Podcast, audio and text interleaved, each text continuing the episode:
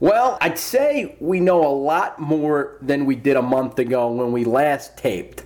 But the big fact is that we'll see some baseball this summer at least. Welcome in. Today is Thursday, June eleventh, and this is the second edition of the Baseball in the Valley podcast by the Daily News Record. I'm Greg Medea, host of the podcast, J M U football beat writer, who also covers some baseball locally, and I'm joined alongside by sports editor David Driver. David, how you doing? What's going on? You think there's going to be some baseball this year at some point with, with the major leagues? We know locally there is. You know, I, I usually am trying to be optimistic about things in life. Um, uh, I think it's a good approach. Um, I've been kind of pessimistic. Um, I, you know, there's just so many hurdles to jump over. Um, you know, not only the labor situation, which, you know, has, has been a, not a problem for years, is now forefront. And then, of course, you got the, the COVID situation. So it just seems like so many hurdles to jump over. Um, however, I think both sides realize that they're in danger of losing fans again, just like they did in the nineteen nineties when the World Series was canceled. So, um, you know, I guess two weeks ago I'd have said no, and, and now I'm leaning towards thinking, okay, they're going to somehow make this happen because, you know, the N B A is going to start up again. The N H L is going to start up again.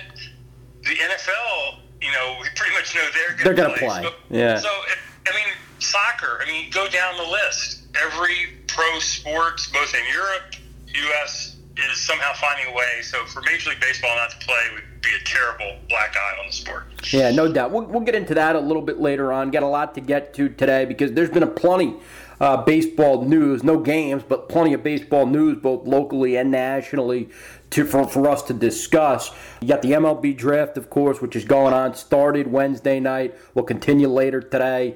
The labor negotiations, as we just touched on, that, that's at the pro level. Uh, but at the local level, you know, the R C B L set to begin later this month. But I want to start with college baseball, since most significantly James Madison and Coach Marlon Eikenberry, news I broke earlier this week, agreed on a one-year extension to keep him in place through the twenty twenty-one season. His original five-year deal was up at the end of twenty twenty. Uh, and, of course, that was, you know, what the season was, a regular season or the truncated version the Dukes had this past spring. So Marlon Eikenberry stays put at J M U.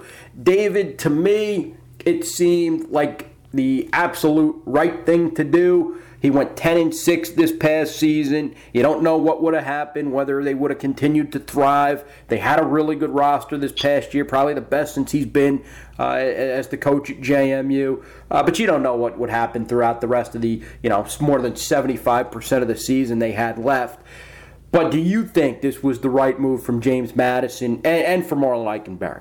Yeah, I, I do, Greg, and, and you've done a great job of covering them not only this year but in the past. You, you've been more uh, in tune with them than I have. But, you know, I, I know that even last year in the press box at Nats Park, you know, people would ask me um, about the situation and, and his situation. I, and if you read your story and, and the comments that Jeff Bourne made to you, Jeff was right on. I mean, you know, we're, we're quick to criticize him when it comes to hirings, especially basketball, but I think in this situation, the J M U athletic department made the right decision.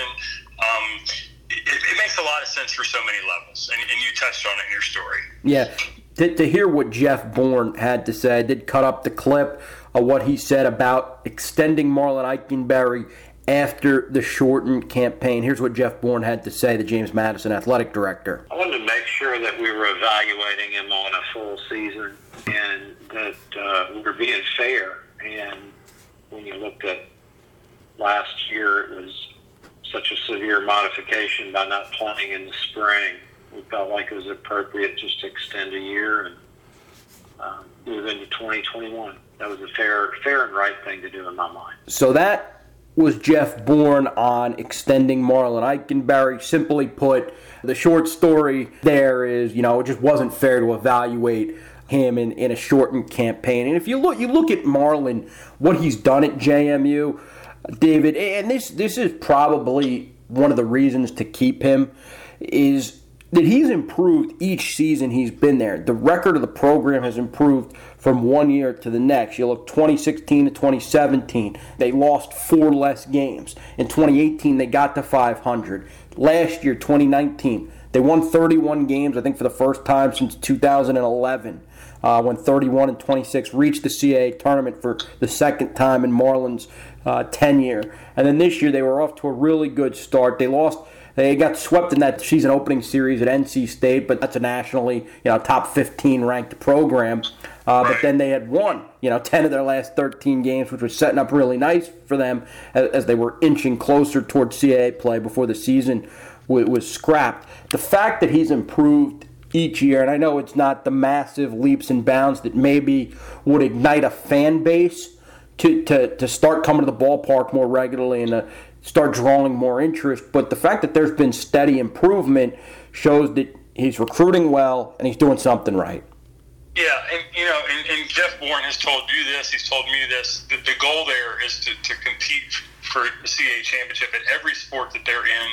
Do that once out of every four years. It's a, it's a high mm-hmm. goal, and, yeah. you know, for a lot. But are there positive things happening in the program? We know this this is a bottom line business. If you had had situations where, you know, players are transferring, uh, there's academic problems, you know this from football. I mean, if mm-hmm. there's negative things happening besides the wins and losses, then okay, maybe you want to, you do want to make a change, but we haven't seen that, right? Right. Everything is everything is kind of trending up, both on and off the field. Yeah, and he's got a really good staff there, too. Jimmy Jackson, the pitching coach, is, is widely respected through, throughout the college baseball industry, and and, and, and that, that kind of says a lot. I know Ike has worked to keep him and, and A G, the hitting coach, on staff there, and I think that says a lot that that staff has stayed together uh, for as long as Eikenberry ha- has been at the school. I asked Marlon about how he felt about a one-year extension. Of course, every every coach would want a multi-year extension. There's no doubt about that. Uh, but this is what Marlon Eikenberry had to say about getting a one-year extension for, from James Madison. It's not the first time I've been on a on a, on a one-year uh, one-year contract. But I mean, like last year, I, was, I knew I was on a one-year contract. Yeah.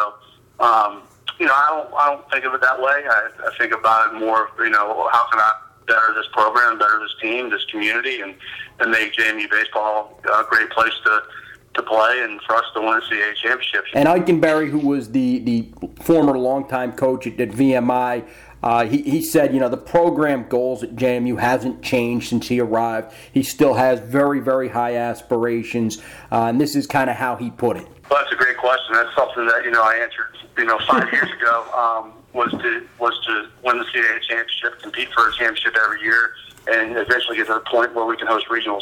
You know, you know the vision that the vision that you know I, I still have, and the vision that I think you know our, our, our staff has, and we really feel that way. Um, you know, as we continue to grow and get, and, and really get better every day.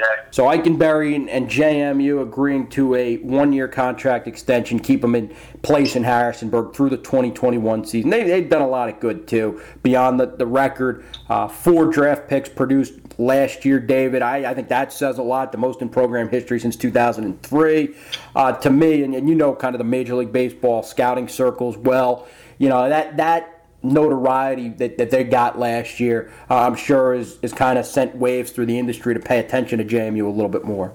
Yeah, I mean, and all of those, almost all of those guys had really good pro debuts last year. You know, I've written a lot about Shelton Perkins, uh, who's in the Orioles system, and you've touched on a lot of the guys as well. So yeah, I mean, that that, that is a big part of a Division I baseball program. Are you, are you having players drafted on a regular basis? And and, and uh, J M U had a lull there. They've had mm-hmm. a lull from, from the good old days, um, but it now seems to be going back. I mean, if you have, you know, if you have four or five players drafted from a C A A program, um, I think that's that's pretty impressive. I mean, Wilmington and Charleston are further south.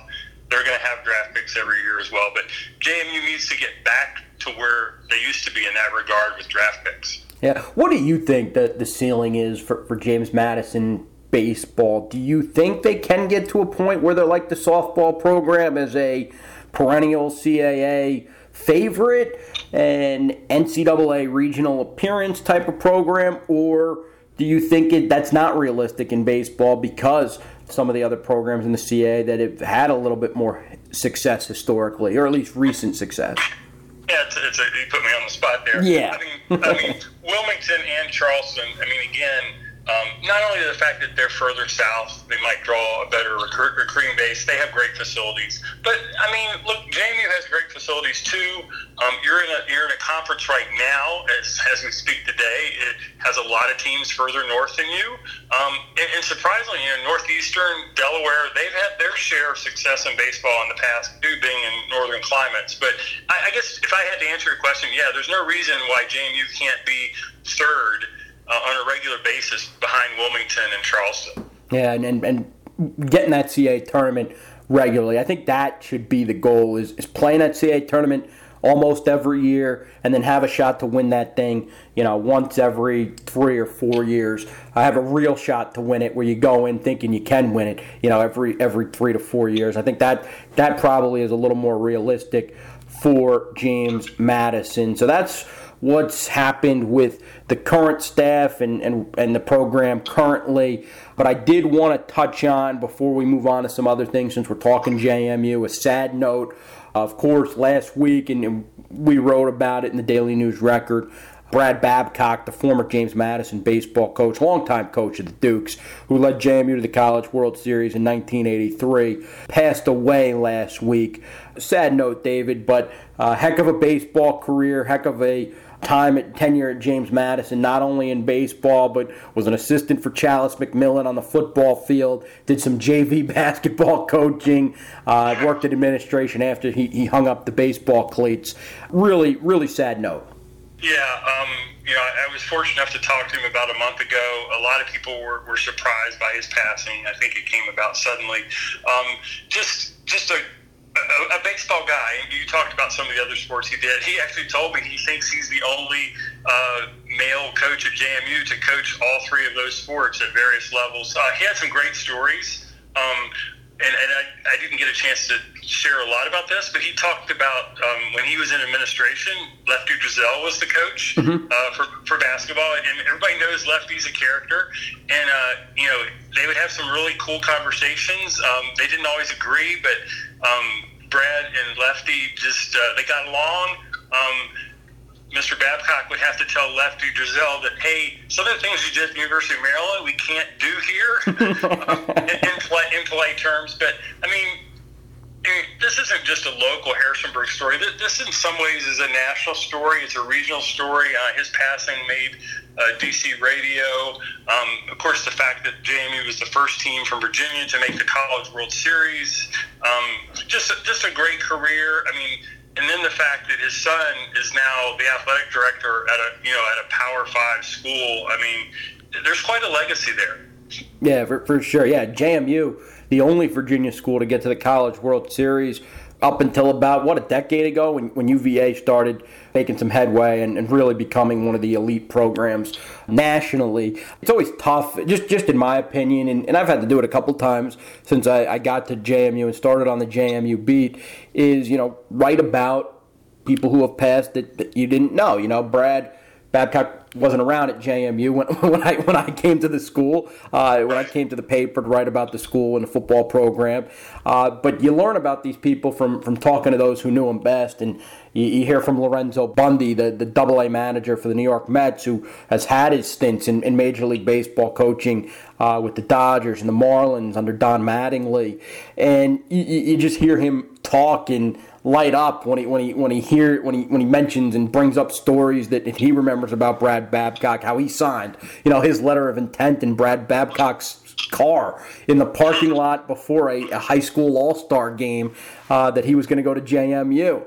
And then Randy Foster, the the pitcher who you know had that great game in, in the semifinal, uh, the regional semifinal that helped get the Dukes to Uh, the, the College World Series in eighty-three, uh, telling telling the story, you know, how he was diagnosed with cancer, and, and Babcock was telling him, you know, you, you throw complete games, that's you, uh, because he had thrown that complete game gem against the Citadel in that regional semifinal. So, you know, that, that, that kind of thing, you know, it gives some insight about the man that did lead J M U to all that success on the diamond. So, uh, very sad news there. And, and like you said, David, you were one of the, I would think you were maybe the last reporter to talk to him, because we ran a Q and A that you did with him uh, last, was it last month or in April? I can't remember exactly.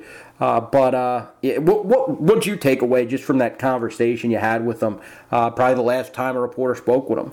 Yeah, I I think, you know, as someone that grew up in Harrisonburg in the seventies and eighties and kind of watched J M U go from uh, you know Division three to Division one, it, it's really to, to broaden it out a little further is we're seeing a passing of, of some of these men and women. Yeah. That, you know, with Challace McMillin passing away over the holidays, uh, athletic director Dean Ehlers passed away.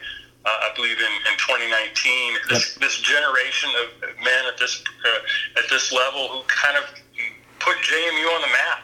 Yeah. Um, uh, just you have to go back to Doctor Carrier and Dean Ehlers for, for the, the job they did in hiring these guys to take over programs. I mean, you know, Ch- you know, Challace McMillin, there was no football field. I mean, yeah. and, and, and, you know, so um, for Brad Babcock, they had to, you know. Um, use maybe not the greatest facilities to get things started, but yeah, we really are seeing a passing of the torch uh, for people that put J M U athletics on the map. Yeah, I knew McMillin a little bit uh, when I had to write about his passing, and then that was sad, but didn't know Ehlers, uh, didn't know Babcock, but from talking to the people that knew them best, you know, you, you could get the sense that, you know, those are the, that's kind of the foundation of James Madison athletics is, is those, those, those, those four. Uh, that, that we just talked about. Bundy and, and, and Foster, you know, I, I know from just talking to them, they had they had their stints in the R C B L. Uh, you had your stint in the R C B L, uh, kind of an awkward transition, but, but we're going to talk about it now because the R C B L is two weeks away, from three, two and a half weeks away from them getting going, and it's great that they're going to play. Uh, since we last spoke on this podcast, they had not announced anything other than that they still had the intention to play, whereas the Valley League had already canceled. Uh, but the R C B L going to play, going to get going June twenty-seventh. And, David, I, I think it's going to be some pretty good baseball. I think this is a this is going to be kind of a reigniting of the county league. Yeah, and, you know, you, you, you've been covering it the past few years. I, I haven't been able to see games that, that recently. But, um, yeah, I mean, if you've read some of the stories, um, you know, the, the New Market coach uh, told the Winchester paper about just how the fact that the Valley League isn't playing, and so the, the rosters are going to be stronger in the county league. I think that's what we're going to see. I mean, um, you know, J M U, of course, you know, is going to have several yep. players in the county league. They always have. Um, but this might be a year where, yeah, I mean, this this is going to be really interesting. I mean, um, you know, yeah, there are other leagues around the country. I'm sure adult leagues that, that are going to play, but um, you know, up and down the East Coast, there's not too many leagues that have the history of the county league. So it's it's going to be really interesting to watch and see what happens. Yeah, no, I, I'm with you there. And, and Eikenberry, when I when I talked to Marlon earlier this week about the contract extension, we also got into just naturally a little bit about what's going on in the area, and of course, you know, what what's what's happening with his guys this summer. Uh, and he said basically, depending on where they're from, they're either playing in the county league or going to play in a, in a Northern Virginia league that, that just started, because he's got so many players from Northern Virginia on a roster as well, uh, on his roster. Uh, but he said, man, local baseball, he goes, it's, you know, it's going to be great. It's going to be fantastic uh, because a lot of these leagues have, have seen kind of a, I think they've kind of taken a hit uh, with how many of the collegiate summer leagues have popped up in terms of college players wanting to go off and do something a little bit different. Sure, uh, yeah. And, you know, for for James Madison, they got it got it good where the fact that they can put their players in a Valley League regularly. They've had other guys go up to Cape Cod or, or go out go out to the league that, you know, the Cal Ripken League up in Maryland. Uh, now it keeps guys local, keep guy keeps guys at home, because parents don't want to send their kids off to Cape Cod or off to Alaska. Right. Not that yeah. they have the option this year. It keeps them at home, and, you know, maybe this is something that impacts the future a little bit, because if you think about it, if all these kids are spread out and going to different places, leaving schools to go to a state on the other side of the country or the middle of the country, what's the difference, really, if, if all these leagues leagues are jumbled? Whereas if you keep it a little more regional and a little more local, and players can live at home, you don't got to worry about host families, maybe... Right. Uh, maybe it's a little better. I don't know. That's just, just, just my opinion. Yeah, I, I think it makes a lot of sense. Um, you know, it, it's, I, you know, yeah, parents, uh, you know, as a father, I mean, um, yeah, you're you're always cautious about where you send your children, and um, you know, this league is set up perfectly. I mean, um, you know, there's, I just did something on a bunch of guys from Shenandoah University in Winchester. Um, you know, they're going to play for New Market yeah. this summer. I mean, they can make that drive down, head back to their apartment in Winchester, limited exposure to other people. Um, uh, really good. This is kind of an aside, but uh, one of the D C stations, radio stations, did an interview this week with Iowa. Iowa high school baseball is starting up. Uh, probably the first state in the in the country to have high school yeah. baseball. Um, so they, you know, that was interesting talking to them about some of their plans. It was real, you know, social distancing and you know having groups of say five work together and try to keep people apart. So obviously, baseball and softball are probably geared for this better than any sport, right? Mm-hmm. Yeah, I, I would I would totally agree, and I, I think I saw the R C B L put out kind of some of its some of its guidelines. I think maybe that fans couldn't quite sit together on the bleachers, but you bring a lawn chair and you spread out. The way those fields are set up, that's realistic. You can do that in the R C B L because those those teams, David, and I know you know this from playing in a league and, and knowing people who have been associated with the league for a long time. You know, those teams have their local fan bases that, that show up each night when the, those teams are home. I know Montezuma over there at the kind of mini Field of Dreams uh, there in Dayton that, that you know they have their regulars that, that show up, and as long as you bring a lawn chair and can, can sit six feet apart, you sit with your family and six feet apart from another family, uh, that I think it'll be good, and you'll you'll be able to get people in the stands from that standpoint. And then in terms of on the field, the way it's set up with, with baseball is that uh, you know, players are, are standing pretty far apart regularly, other than maybe the batter and the catcher and the umpire.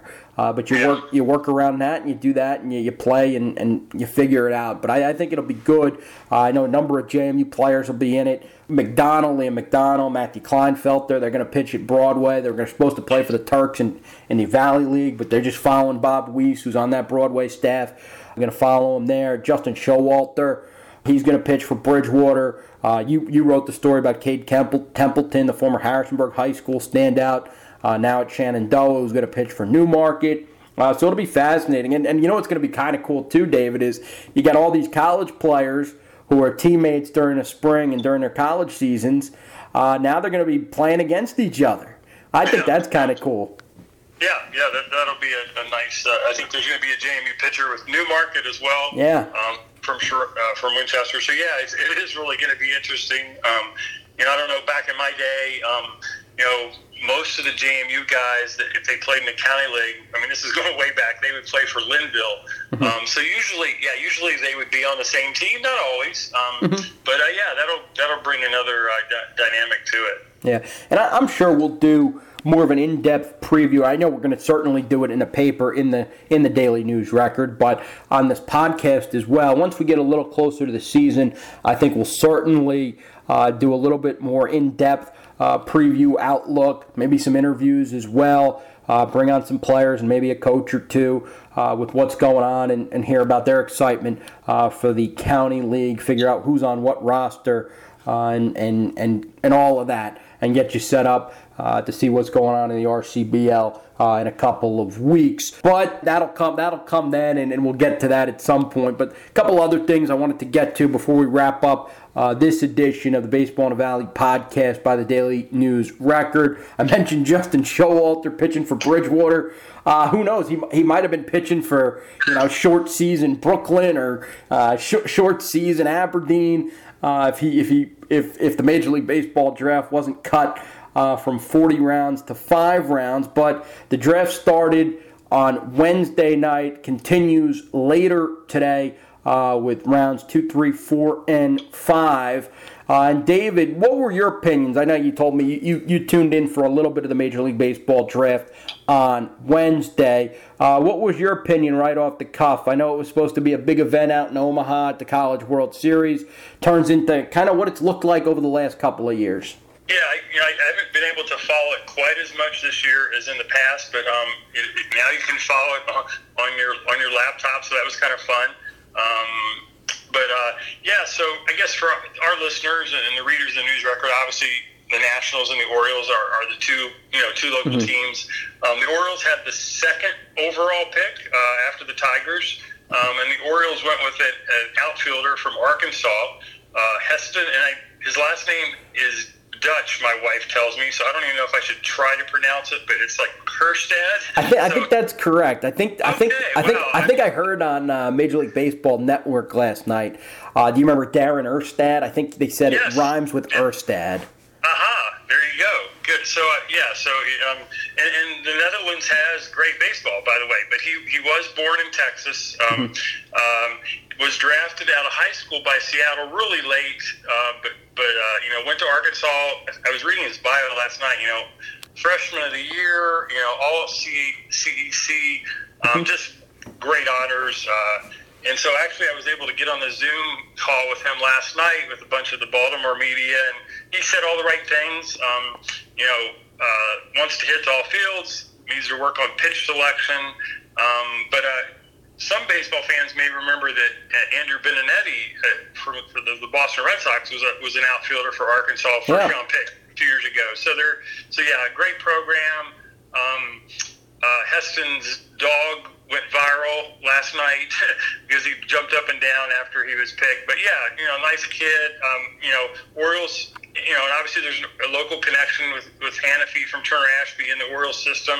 They're Sean, trying to stop yeah. as many young players as they can. So um, that was the Orioles' first-round pick last night, and uh, the Nationals, no surprise, picked a right-handed pitcher, uh, Cade Cavalli, twenty-second overall, um, University of Oklahoma. Just a huge guy. I don't know if you think yeah. saw it on T V. I mean, he looked like a linebacker.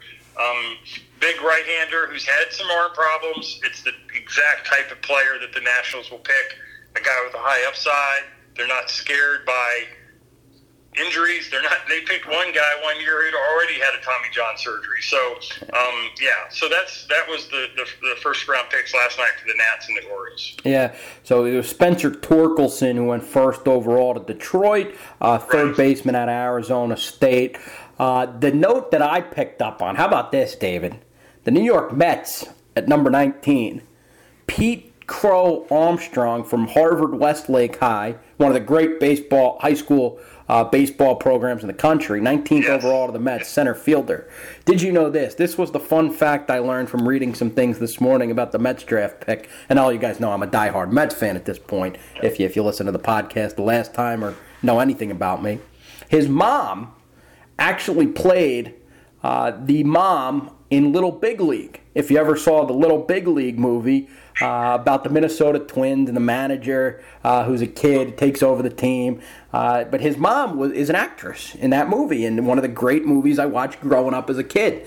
So welcome welcome to New York, Pete. Well, this is interesting because Lucas Giolito went mm-hmm. to the same high school. Yeah. In the hall, and if I, my memory serves, of course he was a pick of the Nationals. I got to meet his parents when he made his debut. I want to say that his mother appeared on Seinfeld. I think I have. So, I mean, it blows away all the stereotypes. I think if you're a kid growing up in Hollywood, you know, being a baseball player, yeah, you got great weather, right? You think, okay, these kids are rich, and why would they bother with baseball? Well, these guys are, are blowing that stereotype out of the water, right? Yeah, oh, for for sure. Yeah, I mean, working hard uh, to get where they are, no no no doubt about that. So, interesting draft pick there for the Mets. Kind of a fun fact attached to it. But the O's and the Nats, I think, got better as well with Heston Kjerstad out of Arkansas for Baltimore, uh, and, and Cade Cavalli out of the University of Oklahoma to Washington. And and, and I just want to get to one thing because uh, it it would have been neat had it been forty rounds to to see where. You know, Justin Showalter, uh, the Turner Ashby graduate, and James Madison, right-hander, who was off to just such a great start this season. Nick Stewart for J M U, who, you know, has, has great stuff. I remember running into uh, a scout from the Nationals last year at a J M U game who just, you know, raved about raved about Stewart. Uh, so I know he's certainly certainly someone big league scouts have paid attention to. Uh, you know, had it been forty rounds, and you never know. The draft is a crapshoot; anything can happen, and maybe uh, some team decides to take one of these guys later. But it would have been fun to see where those two ended up, David. Yeah, you know, you're right. Um, I mean, this this this COVID has obviously you know, been terrible for a lot of people, especially people that have lost loved ones. So mm-hmm. um, on a very less important note, you know, it's it's ended the minor league careers of several oh, people. for sure. Uh, um, and, and you're right. There there are people who are not going to get an opportunity to start their pro baseball career because of this. So um, I guess you have to put it in perspective. It, it's, you know, as we say, as we you know say, it, it's life isn't fair. Um, and, but it is unfortunate. I mean, the, it seems like especially amateur baseball players have really been hit hard by this COVID. Yeah, I, I think so. I know, you know, some teams have cut a percentage of their minor leaguers. Uh, I know the A's went back and forth on whether or not to pay their players, maybe some uh, political pressure from the outside.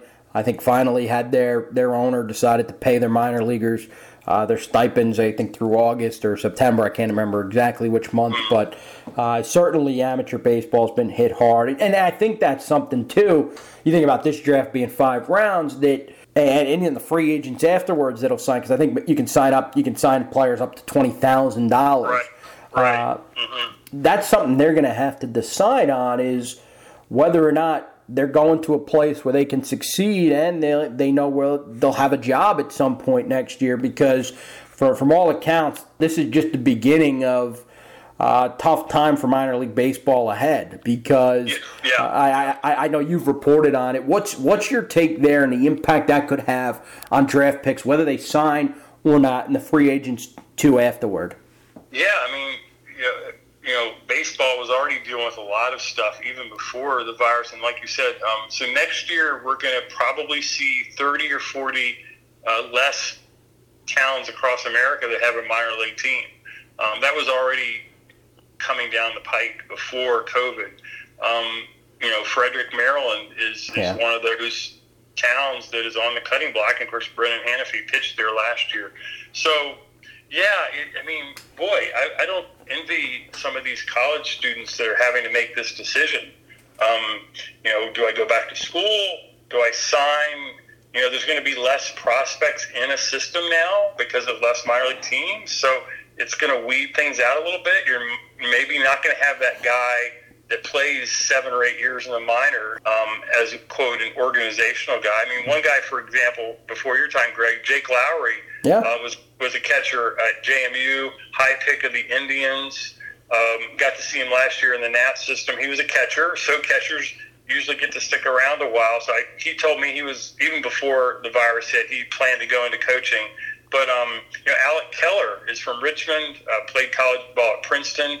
Um, was in the Nats system, outfielder. He was released a few weeks ago. Yeah. Uh, he was on the cusp of, you know, maybe being a fourth or fifth outfielder for somebody. Mm-hmm. Um, so, yeah, his, his pro career is probably over, and he would have had no way to know that last September. Certainly a uh, different time in terms of the amateur baseball, the minor league baseball side, and it's something Major League Baseball, which I think is, is you know, a big part of how this labor deal and the problems got started. Because if you remember, before they started talking about playing this year, that's Rob Manfred and the owners and also the Major League Baseball Players Association, uh, before they started about talking about how to play this year, they were trying to figure out how long and how short, how much the draft picks would be paid, and that was a kind of a little bit of a back and forth before Manfred implemented the, the five-round draft himself. Uh, now you look at what Major League Baseball is dealing with, David, and it's it's been a headache. It's been a public relations disaster uh, for both the owners and the players over the past month.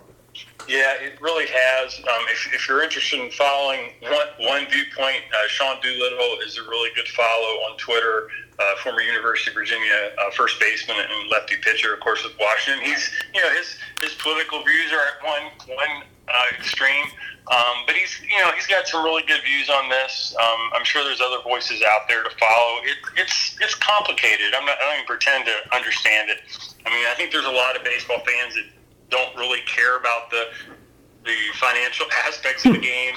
I mean, they're saying, look, you know, these guys are making, I don't even know what the, the major league average these days. It's probably two million dollars. Um, you know, the minimum is is five hundred thousand dollars, I think the last time I looked. So, the, and we've talked about this before. Yeah. The average, the average fan says, look, these guys are making tons of money. Just play baseball. And, and, and I totally get that. Um, but just this, the COVID situation, the labor unrest, it's just it's just made it for a really difficult situation. Um, you know, the N B A, I kind of admire the N B A, and that they, they've picked one location. And, you know, the idea of, say, playing in Arizona and then playing in Florida, just picking those two sites, I, I kind of now see that that would have – that might have been a good way to go, because you're you're flying all over the country on planes and, you know, with worrying about the virus. So, I don't know. I don't envy people in Major League Baseball trying to figure this out. That's for sure. No, no doubt. Of course, all this is with the backdrop of having that twenty twenty-one C B A be up. I, I think right. that's what part yeah. uh, part of what is keeping tension so so tough and so tight uh, is that, that that's kind of the backdrop for all this, is that the players and the owners will, will go into a negotiation uh, for, for, for, the, for a new labor contract uh, moving forward after, you know, when, when the deal's up in twenty twenty-one. So uh, a lot of issues there for Major League Baseball and, and Rob Manfred and the Players Association uh, to sort through. And like you said, I think the average fan sees millionaires and billionaires squabbling over a couple of bucks here and there, and they're just like, all right, the rest of the world's taking a big hit. People have been hurt by furloughs or layoffs and, and are trying to get back to work. You know, why shouldn't baseball take their hit too? So there's a lot of money at stake, uh, and it was interesting. I read, I read, or listened to a podcast with Ken Rosenthal, and he brought up something really interesting. Is while the players, you know, want to have this extended season and play as many games as possible because that means they'll get paid more, the owners are kind of set in stone on finishing the regular season by September, and that's because they don't want to mess Fox up, uh, the television partner. Uh, with all the money, uh, with, with all the money, beca- with all the advertising and television money, because Fox doesn't want to get disrupted uh, with their election coverage. Uh, they want to keep their, their baseball coverage on time and don't want to get pushed because they need that election money. Uh, so I thought I thought that was very, very fascinating, a whole piece of this that I didn't even think about. Uh, so as everybody's squabbling over money, uh, there are people in this country that just are like, don't, I don't care, just tell me when they're going to play and, and I'll show up and watch, or I'll watch on T V rather. I don't think anybody's going to the ballpark this year. But uh, uh, it'll, it'll be interesting nonetheless. But I, I think the bottom line is, and you heard Manfred say it last night on, on both Major League Baseball Network and E S P N, that there's going to be baseball one way or another, and, and that means either he's implementing it or the players and the and and the and the owners have come to a deal. Yeah, yeah. I, like I said, I mean, I, th- I think you probably know. We, I know. We, I'm sure we both know of people that really were turned off by Major League Baseball in the nineties. Um, no because, doubt. And, you know, and it took. You know, I have some friends that they never came back. Some eventually did. Um, yeah. You know, they just they just don't want to take that risk again. I mean, especially they're seeing every other pro sport make an attempt to play, and um, you know, and baseball's outdoors. I mean, yeah. you know, so um, yeah, I, I think it's just a you know, and Rob Manfred was already coming under fire before a lot of this happened with the virus and everything. Yep. So, um, boy, it's it's a tough situation. But you know, again, I go back to Sean Doolittle, even though he's has. You know, one viewpoint, he still says, hey, we want to play. I mean, we, we understand the importance that it brings to the cities, that people, fans need a something to look forward to. Um, so, yeah, it's a tough situation. But, and, and I'm like, I think also, like, I, there's a good point what you said, is that, um, you know, whether it's a forty-game regular season or seventy, I mean, yeah, there's going to be more teams in the playoffs, but you just have to. I mean, you just, you're not going to have one hundred sixty games. So I'm not saying forty games is good, you know. But if it's seventy, then play seventy and, and then start the playoffs. Yeah, I think you got to find a way to have a season, especially. And you brought up the N B A and the N H L. What if they figure it out this summer? And it seems like they will, and they're going to play. Uh, and Major League Baseball isn't, and they realize, holy cow, this T V opportunity is way better. There's going to be more eyeballs on us, you know, in the summer months than there is during the fall and winter when we're competing with football. I think that's a huge part of this, too, that Major League Baseball cannot let slip away, because the average fan will be turned off if baseball, you know, goes dark for whatever it'll be until April, you know, twenty twenty-one, going to, uh, what, Nat, when the Nats won the World Series Uh, last October, eighteen months if baseball goes dark, uh, while the N H L and N B A are taking advantage of the, the open platform uh, if baseball can't figure it out. So I think bottom line is baseball's got to play. They got to figure it out. They got to get back on the field. uh, before you know before all is said and done. Any season is better than nothing. eighty games, of course, is better than seventy and, and down the line, but you figure it out and you got to have a season. So uh, I'm sure we'll get an answer soon. They're going to have to come up with something uh, because if they want to get on the field in July, they need a couple weeks for spring training, and and right. uh, you know that that you know time is ticking. Yeah, basically, is a, is a good way to put it. Yeah. Uh, yeah. But uh, David, anything else uh, you think's important that we we touch on, or uh, we about good here on this edition of the Baseball in the Valley podcast? You know, for no baseball games being played, there's there's still a lot to lot to talk about. Great job uh, walking us through it. Um, you know, I think we've hit on most of the major things, and hopefully the next time we talk, uh, we'll be even closer to seeing a first pitch at some level in, in the Central Shenandoah Valley. Yeah, I think we'll be closer to the R C B L. Like I said, we'll do a preview podcast here for that uh, the, before the R C B L season. Hopefully by then we can touch on a little Major League Baseball too when they figure it out. Uh, and get people back actually on the field. But for David Driver, I'm Greg Medea, wrapping up this edition of the Baseball in the Valley podcast on June eleventh, saying thanks for tuning in.